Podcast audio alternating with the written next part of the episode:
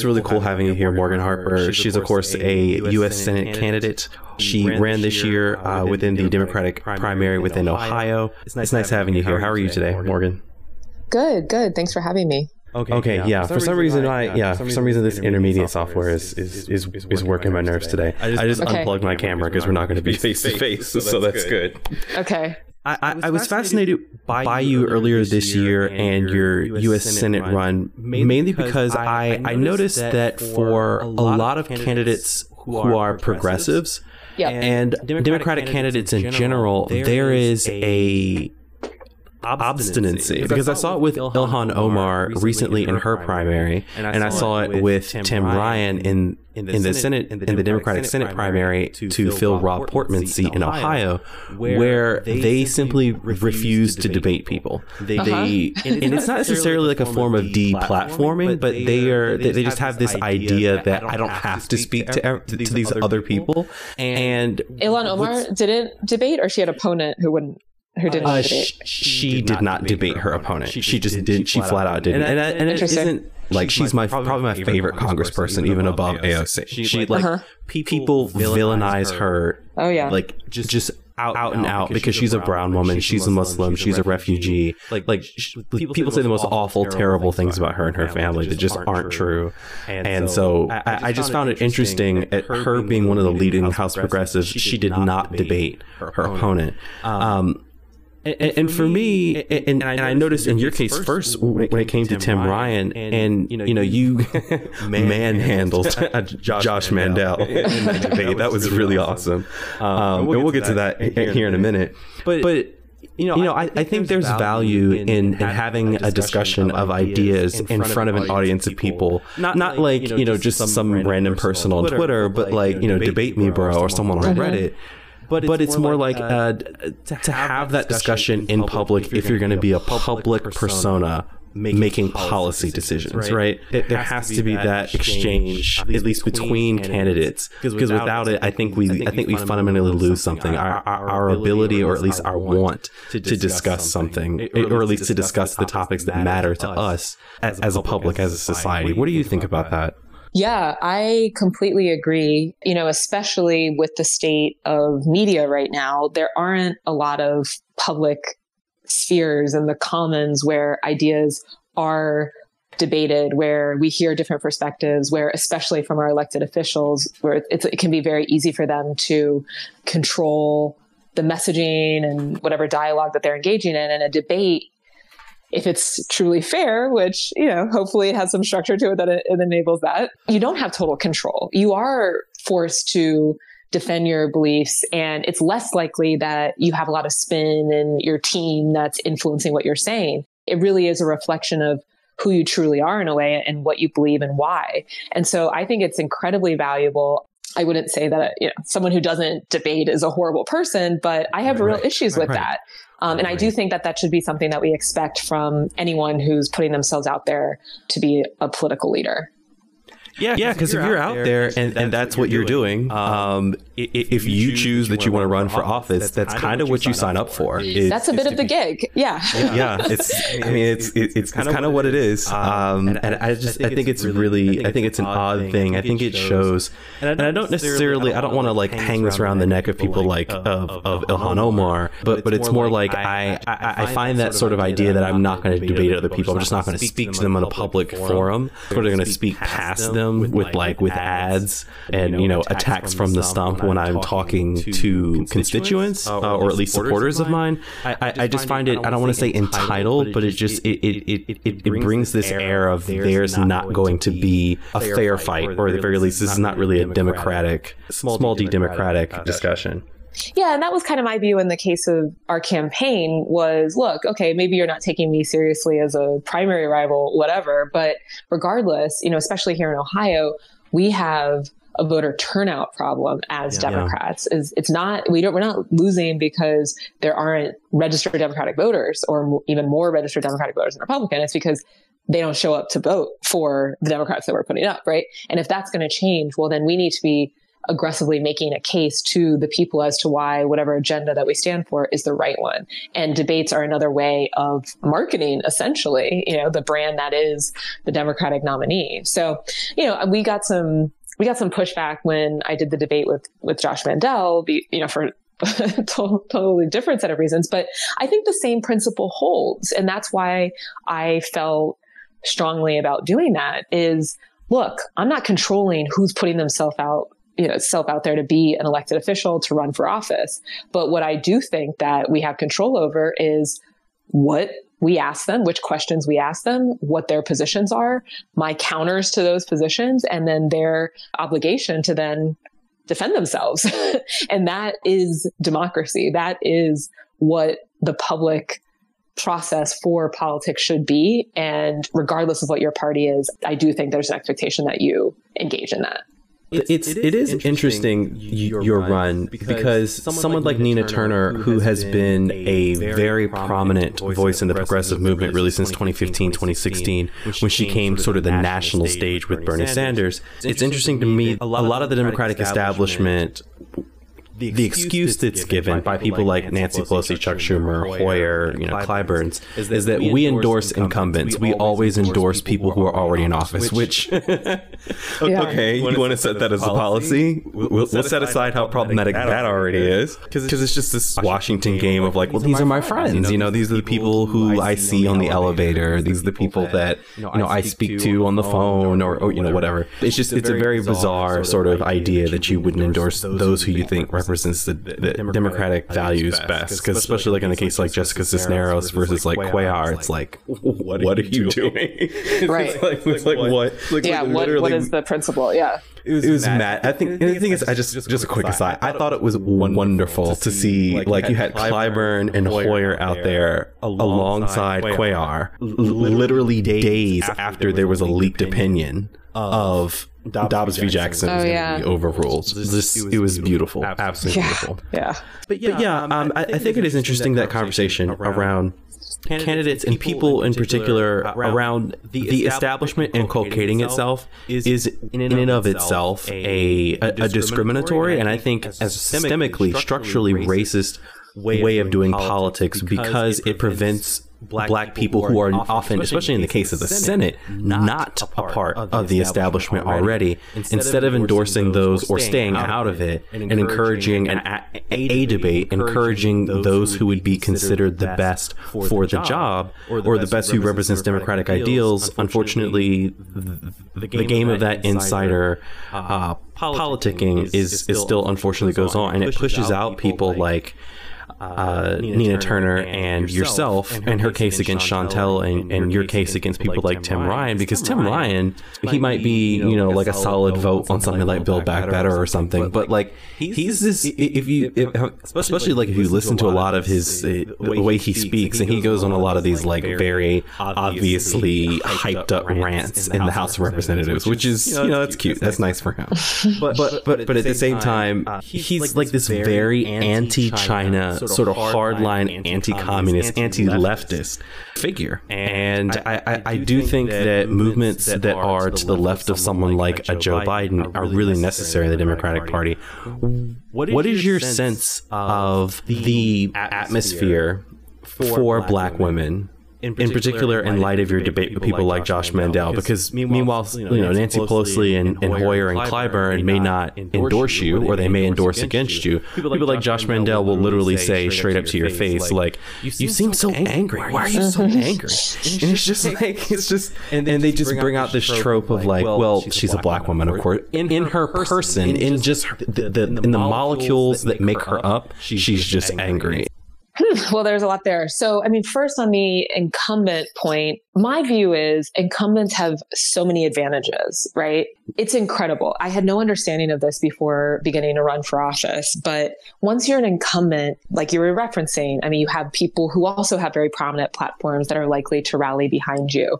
You have the ability as a technical elected official, even if you're also a candidate simultaneously, but as an elected official, you're always going to have an easier time getting media to cover what you're doing as you represent your district, you know, even if you're in a live campaign.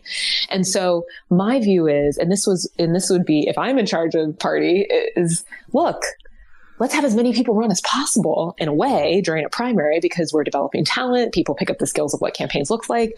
Our incumbents, even if they are likely to win, they become stronger. And, you know, especially if we're looking towards a competitive general election. And so this is a win-win in a lot of ways. And it engages the public, just like we were talking about with the debate point. And so, yeah, I think it's not only not the right thing to do. It's bad strategy, even if you're totally self-interested. And and I and I do think a lot of young voters, a lot of black voters in particular, are starting to really say, like, okay, hey, what's up? You know, we want to we want to know our choices. We are going to be evaluating candidates on a policy basis. And so we don't want the party telling us in advance who our person is. We want to do that for ourselves. So that's my view on it. And then in terms of the second question was more about the role of of people who are left of Joe the, Biden, the president. Like okay, yeah, yeah, kind of yeah. like a Joe Biden FDR, because like a lot of people compare FDR to Joe Biden, but Joe Biden's kind of like, yeah, let's like let's build infrastructure. Why not? Well, you know what I would love for us as a progressive movement to focus on is what are going to be the policies that will achieve whatever this American experiment is supposed to be about. That regardless right. of who you are, you have a shot to right, really right. not only survive but be okay right that's right. a pretty that's a pretty low bar and for me in the journey that i've taken through policy and you know doing a lot of different jobs along the way in, in washington outside of washington I came to the conclusion that we have some structural issues in this economy that are preventing that from being true. And, you know, we can pretend otherwise and think that if we just like, oh, I don't know, if you just but have like if we have better, better job, training, guys, if we just yes, like put exactly. out grants for yes. like low income communities, then everything then we could just even the playing field. Totally, totally, totally all, get that. All BS. And in fact, and even you know, place that is special, especially close to my heart, and I love, you know, consumer protection, CFPB. I was left with the conclusion that this this isn't doing enough because of these structural issues in the economy. And so that's where I've landed on, hey, We've got monopoly issues. This antitrust stuff is big. We need to be making sure that when we say we've got these markets out there that actually the regular people have any shot of gaining enough in that to to be okay. And so, you know, from a policy perspective, that's where I've landed. I think that every person who says that they're progressive should also consider themselves to be an anti-monopolist and also has to understand how the economy is functioning to be able to advocate for the policies that going that are going to address these issues and ensure that you know we have vibrant local local economies that we have the ability for small businesses to be okay that we get the health care that we need because a lot of that has to do with hospital consolidation and the drug cartels and pharmacy benefit managers. I need every progressive to know what a pharmacy benefit manager is. And I say this with no judgment because yeah, to be yeah. real, two years ago, I did not know what that was, right? right but now right. I do. And so right. we need to understand these things in detail so that our arguments are ironclad and we cannot be dismissed as we advocate for the policies that are going to accomplish what we need as a people to be okay and that are going to put us in a political position in Washington, state, you know, at the state level, local government, whatever, to be able to build that political power to implement that vision once we are able to win and govern. And, and I think that's also, also sort of a fundamental disagreement between a lot of people who would call themselves quote unquote progressive, because a lot of people, when 2016 kicked off, like Bernie Sanders is the real, is, is like, of course, the real deal, but mm-hmm.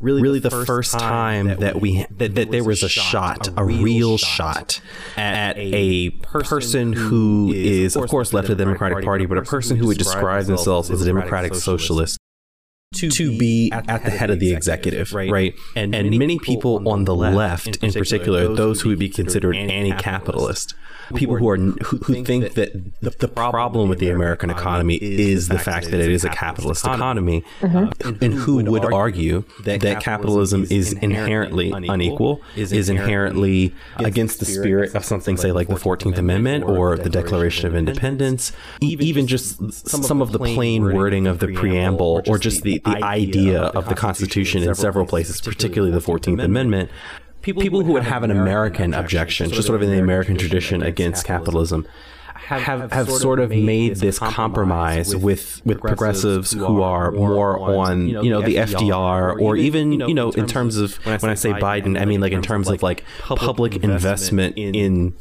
society. like like like hey I know that, that, private, market stuff, stuff yeah, that's great. But at the same time, we, we definitely need a lot of investment in broadband. Definitely need a lot of investment when it comes to, to changing the, the power grid of the United States, changing water, water infrastructure, changing how changing how cell towers work, all, all the rest of that, right? Mm-hmm. All of that is very important, and I think uh, we have sort of shaken the hand of people who are like, okay, we're not going to talk about the capitalist system at this moment. What we're going to do is we're going to say, okay.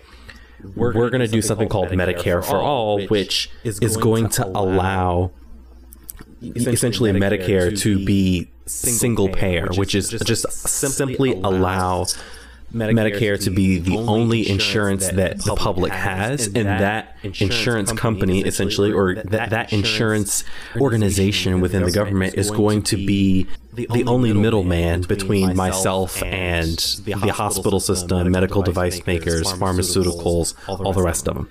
And I, and I think, I think some of the shortcomings of that idea are I, I laid it out last year in um, in Medicare for All is not enough. The case for nationalizing U.S. healthcare system, which is especially in, in Medicare for All proposals, and you were just talking about sort of the ins and outs of that. And I noticed that you were a proponent of Medicare for All. Um, I, I think one of the real weaknesses of Medicare for All is that Americans, and especially progressives like Bernie Sanders, want people to have health care. And, like, that is a noble goal. Like, I mean, say, like, Armando Armando's in the Senate for a day. And I have Let's opportunity. Do it. Right, right. that, would be, no, that's, that's way too much. Where are you based um, again? I'm based out of Richmond, Virginia. Um, okay, cool. Yeah, yeah, I, would have to I have to fight Warner, Warner and Kaine, and that's just not gonna happen. That's a lot. That's a lot.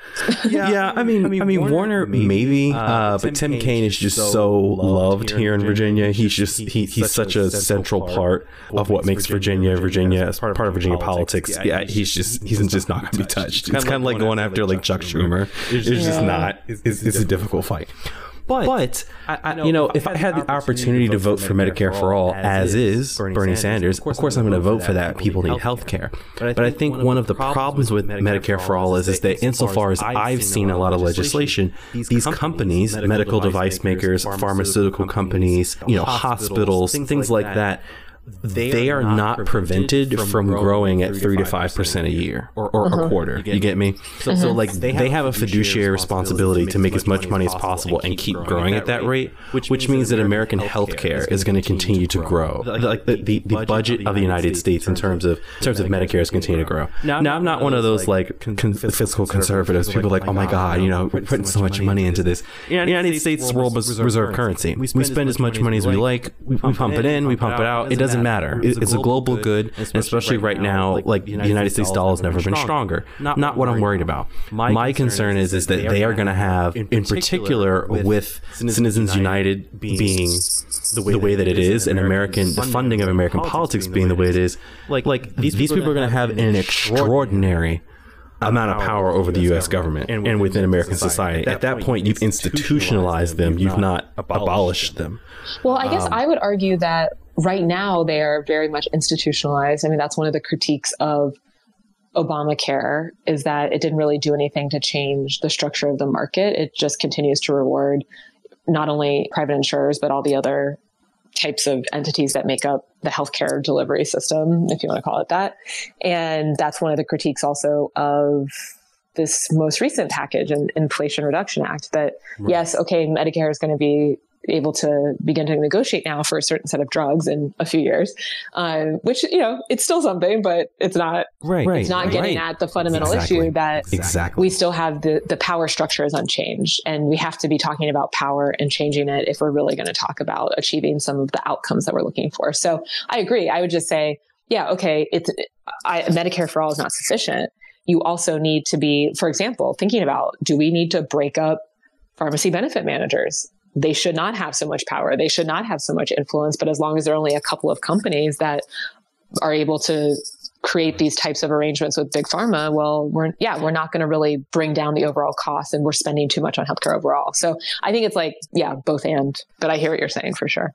And, and, that's, and that's, the thing. thing. I, I, totally, I totally understand that, and there is a need for that, that progress to be made now, because, because there are people right now who aren't able to get the, the, the eyeglasses that they need, the hearing aids, the medication they need, able to go to the dentist. You know, all, all of that that is incredibly relevant, and that stuff needs to be solved now. And, and, as I said, you know, opportunity to vote for it. Uh, it comes up on the ballot here in November or you know whenever. Of course, of course. Yeah. It's just my concern is, is moreover is handing over that amount of money, and I guess in a way and, and, I do see what you're saying, is that the, the U.S. healthcare industry is already so monolith, is already so large and so influential, and a corrupting force on it, especially national politics, that when it comes to Medicare for all, and it being a single negotiating point, it could add to, to our, our ability, to, to have power over them, not necessarily inculcate their power, seeing as though they already exist. And I totally get that as a as an antitrust lawyer uh, and, and, and as someone who had worked from the Consumer Financial Protection Bureau. It's just it's a real concern that I have because somewhere like in the United Kingdom, they spend a little bit less than 200 billion pounds a year on their healthcare system for like 60 mm-hmm. excuse me, about 60, 65 million people, which around, around U.S. dollars. You're talking about 200, probably, probably 270, you know, million ish. Mm-hmm. Excuse me, 270 billion ish. Of course, you have to multiply that out, but it's a lot less than say something like two or three trillion dollars a year, which is people were saying that Bernie Sanders' Medicare for all bill was going to cost. But, but I guess that's a good segue into into antitrust because that's a really big part of of your platform and also a big part of of who you are politically. If you can, can you sort of tell me how you came to law as a way to to achieve justice? Because people have varying ideas about about the law and mm-hmm. about whether or not it is actually there to protect people or to restrain them. Mm-hmm. Um, or at the, at the very, least, you know, you know whether, or not law uh, precedes social movements or social movements precede the law. And I don't mean as in like circumvent or supersede. I just mean as though one follows the other or the other follows the other. Uh, mm-hmm. I'm, I'm, I'm interested to, to hear, you know, how, how did you come to law and, and how does the law really factor into your politics? Yeah, so I I decided to study law and it was pretty organic, I would say. I first and foremost was interested in solving problems that I was seeing as a young person and feeling like there was inequity and we had to do something about it. And then when I was in college, I learned about public policy of like, okay, where are they doing public policy? Washington. Okay, I got to get to this place. So I went to Washington after college. And, um, and then I, there, I started to realize that I just, I didn't know very much, you know, it's like you kind of you start to hear a lot of right, words thrown your way, right, right, topics. And I'm like, I don't actually understand what people are talking about. Right. And it seems like the people that I can tell are substantive and do understand, a lot of them have law degrees. And so might need to pick that up. And so I decided, you know, to go to law school. I also did policy school. And I'll say, and, and I, and I agree with you. I, I think a lot of people kind of question, um, the value. Well, I suppose you were getting more at just, you know, how how I'm effective the law can be. I, but yeah, I'm but the, in hearing it. I just, I just yeah. I'd love to hear it. Yeah, anything you have to say. I'm interested. Yeah. Okay. Um, because I know a lot of, especially the cost, and as we're all thinking about debt, student debt, and and what higher education decisions make sense, and whether law school does make sense. And I always tell people. You need to know why you're going to law school. And for me, it made total sense because I always knew that I was interested in trying to be one of the people that makes the decisions to ensure the law is serving us and protecting the most number of people, that it's really facilitating that vision of everybody getting a chance to be okay. And I knew that it currently wasn't based on how we're how we were living in the 90s, how we're living now, you know, et cetera. So I wanted to be able to understand enough to then be one of those decision makers. And that's why even though law school certainly isn't something I would be like, oh, that was the most amazing time of my life. No, but uh, right. it gave me a skill set to be able to analyze problems, think about how to design policy, and then interpret, you know, existing policies um, to advocate for what you know changes sh- should look like. So I definitely think anybody who, you know, not to make this too much of like a career talk, but anybody who thinks that they're interested in social change law should be something it's not it's not absolutely necessary, but it, should be something that's at least considered. Because I, you know, especially in the antitrust space, earlier this summer, at, as part of the organization I work for, American Economic Liberties Project, we actually hosted a, a, happy hour for students because one of the biggest issues in trying to implement a, an agenda, you know, President Biden has been pretty good on antitrust issues. He did this whole executive order on competition policy. He has made a priority, put Lina Khan in as the chair of the Federal Trade Commission. But you need to have people who can work the policy to be able to implement the agenda, you know, and it's tough to find these people to populate Department of Justice and, and Federal Trade Commission who are not just coming from big firms, but actually are coming from the perspective of wanting to restructure, change markets, take on power.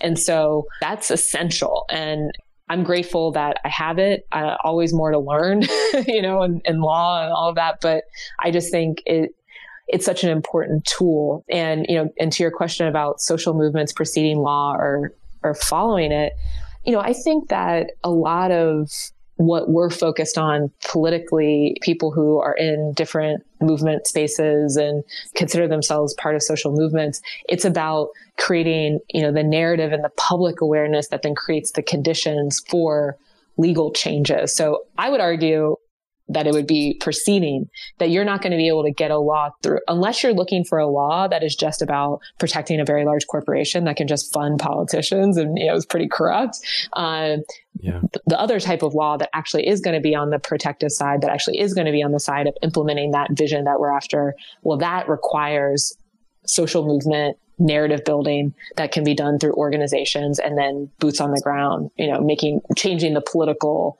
calculus for people uh, to make them do the right thing. Yeah, yeah, that's that's, that's, that's very, very interesting. That, yeah, that's, yeah, that's very, very interesting. interesting. You know, you know, approaching law as a way to sort of understand politics, because, because where, where social movements make, or at least meet policy, is really the law, and, and how you go about changing U.S. Code X, Y, and Z. It really always comes back down to how do you specifically change laws, and who is it that you're looking to regulate? The actual, the actual slogans and the tenets of a particular program or an idea that a social movement may, might come up with or to, to, to, to push through aren't necessarily going to equal exactly the changes in the law or exactly what it is the U.S. federal government can do. And I, I, guess that's a, a sort of branches into the you know my next question, which is especially, especially regarding, regarding the Consumer Financial Protection Bureau, which I believe you were a part of. Is that right? Mm-hmm. And, and the, kind, the kind of challenges that Republicans had, and, and of course the, the sort of just overt, just ugly racism that they threw at Barack Obama always, just always. I mean, I got my issues with Barack Obama for all kinds of reasons, but I mean, really, all, really, um, just, he went through a lot. Just, undeniable. Just, just no, no wonder he grayed up over that time. It's it's, it's wild to me the Consumer Financial Protection Bureau is probably, in my estimation, was the best thing that Barack Obama did in terms of like domestic economic policy and the amount of pushback that he got from Republicans and like people like the Federalist Society to me just proves that just anything the Federalist Society is against oh, and yeah that's probably a good idea. It's they, they did, did, everything they could, to try and dismantle that organization. And in some cases, some of its authorities were upheld, and other cases that I really wish that hadn't been, some of its authority was um, rescinded by the courts. I, I'm, I'm interested to get your view on the Republican mission to, to dismantle the administrative state in the United States. And a lot of people that, that, that seems sort of sort of esoteric, sort of ethereal. You're not really sure exactly what an administrative state is. It's really the ability of the United States government through the executive branch and even somewhat through the through through legislative to regulate U.S. corporations and also the private sector overall for for the administrative state for for the executive and part of the legislative branch to be able to enact policy and laws then that are not necessarily explicitly written. So, so everything doesn't have to literally be an act of Congress. It can be implemented through the implied powers of the executive. And one of the main places that they went on the offensive, and I think that's really probably one of the things that that that in that, in 2008 i think the the the the the, idea that, that someone like a movement politician who barack obama was in 2008 not 2012 was and the idea that he could have gotten into power and done some really systemically changing things really, really scared, them. And I, I, I, think Consumer Financial Protection Bureau was among those things that scared them. I, am I'm, I'm curious as to your view of, of, of the Republican project of just going after the administrative state. Like we we have to get rid of that, and and that's one of their main goals. Because you often hear it on the right, people like Steve Bannon just go out there and say it. Steve Miller just go out there and say it. We need to get rid of the administrative state, and it sounds scary. Yeah. yeah, they're going to make you think sounds scary. Yeah, and in some ways, I think their project is even larger than that. I think the larger project is to fundamentally make people question the value of government at all.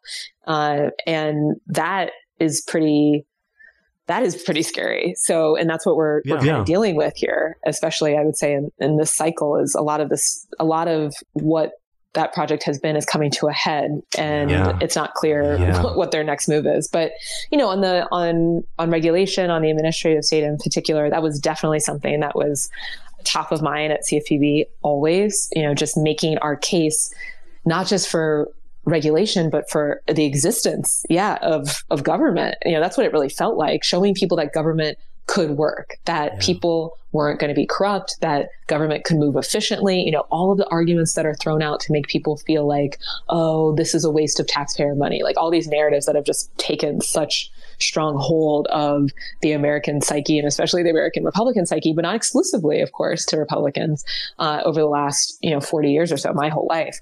And so, uh, that was something that just brought such a sense of urgency to the agency. You know, my first job when I mentioned I went to Washington after college was at the Federal Trade Commission, and that to me, and I, you know, because I'm from Ohio, you're from Virginia. I know these these are not like wildly liberal places by right, any right. means, right, and I grew up around a lot of parents that were had that mindset. You know, yeah, government bad, regulations bad, get out of our way. And so, you know, to get to the FTC at that time during the Bush administration and kind of feel like, huh, maybe they're right. You know, this doesn't really feel like it's doing much. It doesn't really feel like people are very focused on being efficient and getting things done and all of that. Well, you know, I didn't have the background entirely that well, a lot of these agencies didn't have resources. Um, that's not entirely why the FTC was not effective at that time, to be clear, but you know that's part of it. Uh, and CFPB, because it was you know this independent agency, they were smart to set up the appropriations in a different way so that it would be well funded, would be able to attract great talent, move quickly to hire them. Then we were able to really just start calculating those wins. And so then we had so many things to show for over just a few years that they weren't able to accomplish their goal of making people, you know, entirely get away, uh, get rid of of the CFPB. And so that has informed my whole my whole perspective on what it takes to win in the larger sense, you know, win against that narrative that has become so popular in America and present a counter narrative, which is government can work for us. Government can actually be a vehicle for making sure that we're all okay. And it does start though with who's running these institutions, that they have the resources to run them effectively, and that we ultimately, on the ground level, are voting for the people um, that are going to, you know, put the best put put us in the best position, both in their elected office and then who they select to be in charge of the administrative state.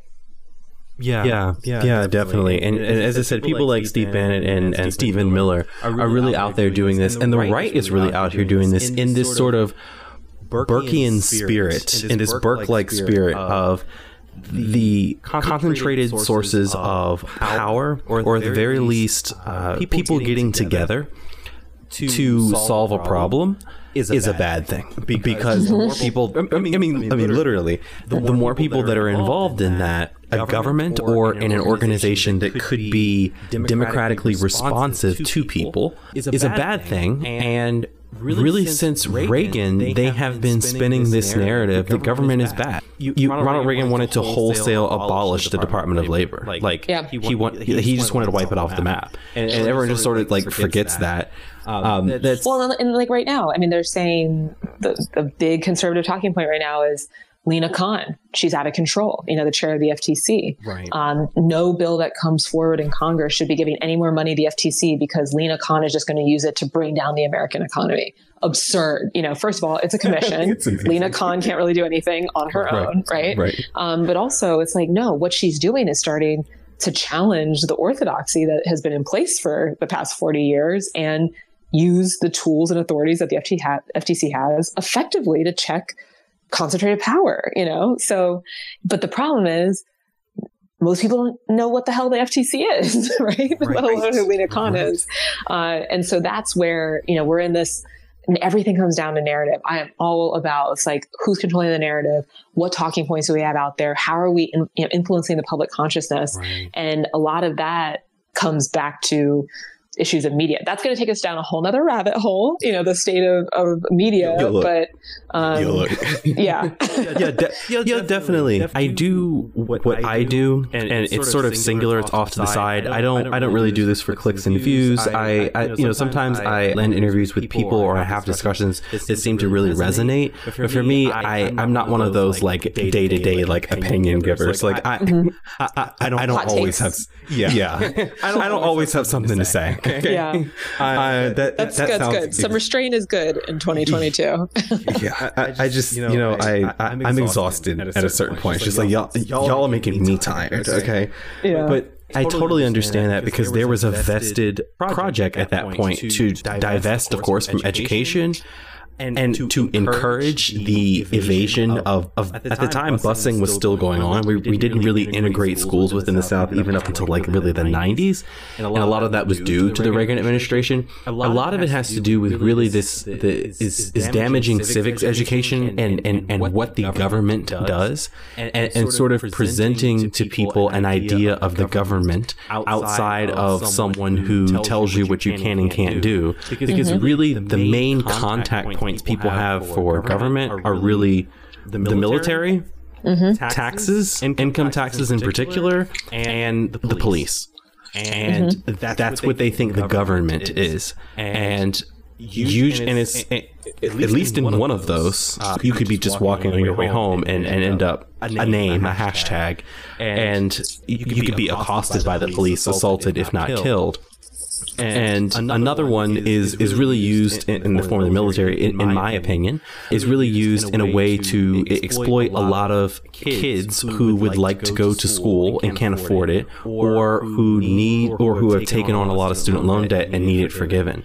And so it, it, it's a way to, to go about preying on people's insecurities and, and vulnerabilities. And in fact, they out and out said that. Uh, you know, they, they, there are quite a few people who came out, out and out said that when Joe Biden began forgiving student debt just a few weeks ago. But but but really, where I'm getting at this is is exactly like you stated that there's a lack of understanding. There's not a narrative there of understanding what the U.S. government does, and something like a Consumer Financial Protection Bureau, and really the need for the Consumer Financial Protection Bureau. And I just laughed earlier when you said the FTC is out there doing things that are radical. It's just like Oh, oh my gosh. No, no, no, no, no. Yeah. Like, uh, like, like, literally, please. Like, I, there are a lot of things I wish the FTC had done especially regarding uh, you know the Chips Act. When it comes to semiconductors. In the United States, when it came to price fixing between a lot of these corporations, people like Nvidia and AMD, Intel, but in particular Nvidia and AMD, just these two American-based companies, it was insane. Like, and you might not think like, okay, well, graphics cards, people playing video games, yeah, that's cool, but at the same time, a lot of these things are used for things like scientific research because of the amount of like the computational power that they're capable of, and also the kind of research that they can do.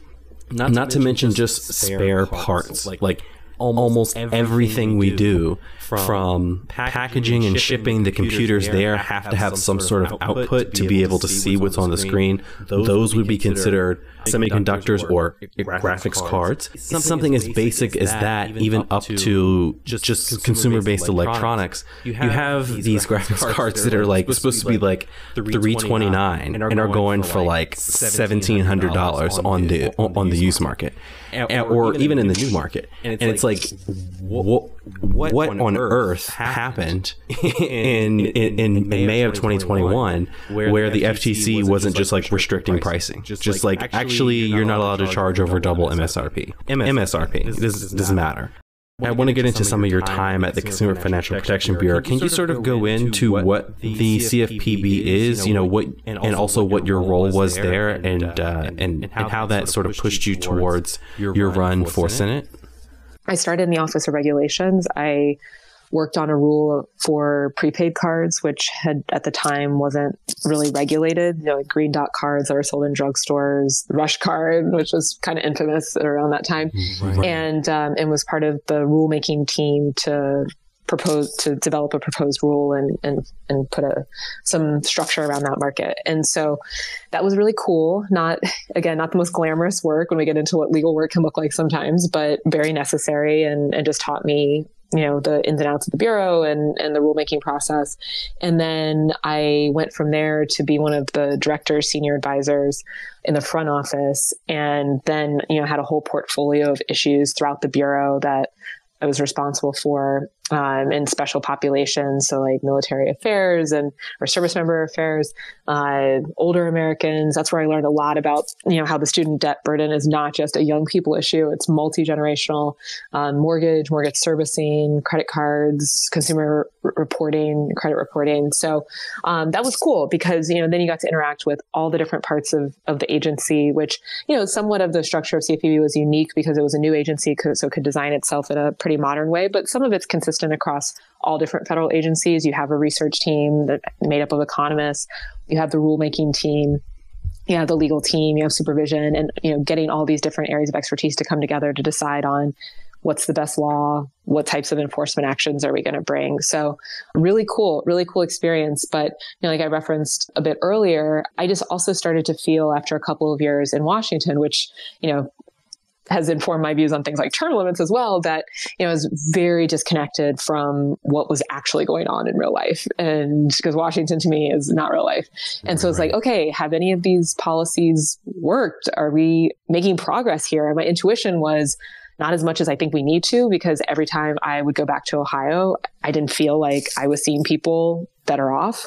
Um, but I, I just felt like I gotta, I gotta get to the bottom of what's going on there. And so, you know, after that, I, I went and did community development. I worked for a community development organization. So it was focused much more you know, at the local level and, but also for a national organization and started to see like, oh my gosh, no, people are not okay. No, the rules that we've done after the financial crisis are not enough. And the same issues are happening everywhere in exactly the same pattern. And so we need to have, you know, federal solutions to do something about that the Dobbs v. Jackson ruling about, about conservatives and really the, the, the reactionary right, their way of viewing the administrative state as a way to, to the power of the legislature to try and prevent people from being able to make individual choices and how that's not a part of the administrative state. What was your take on Dobbs v. Jackson and its impact on your future work in, in, your personhood as a, as a woman. because I, I know a lot of people were incredibly devastated by that ruling simply because of the the relegation of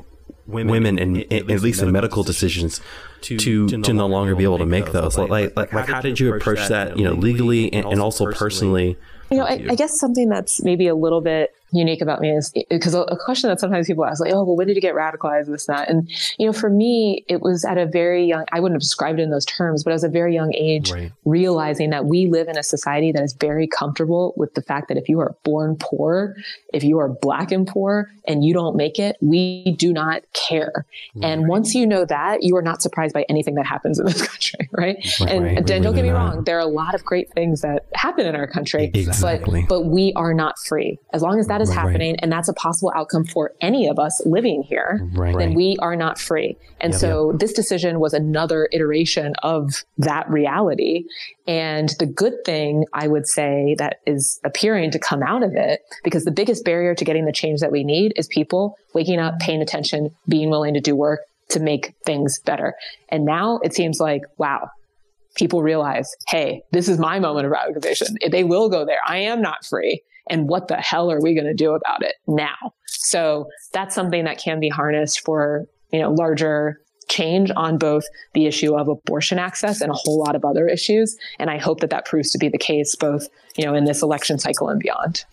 This was Morgan Harper. She was a former U.S. Senate candidate, former candidate for the House of Representatives in Third District of Ohio. It was really awesome having her on. I hope we I can have you back on sometime in the near future. Um, I really do appreciate you coming on. It was awesome speaking to you. Thanks, Armando. Great to be here.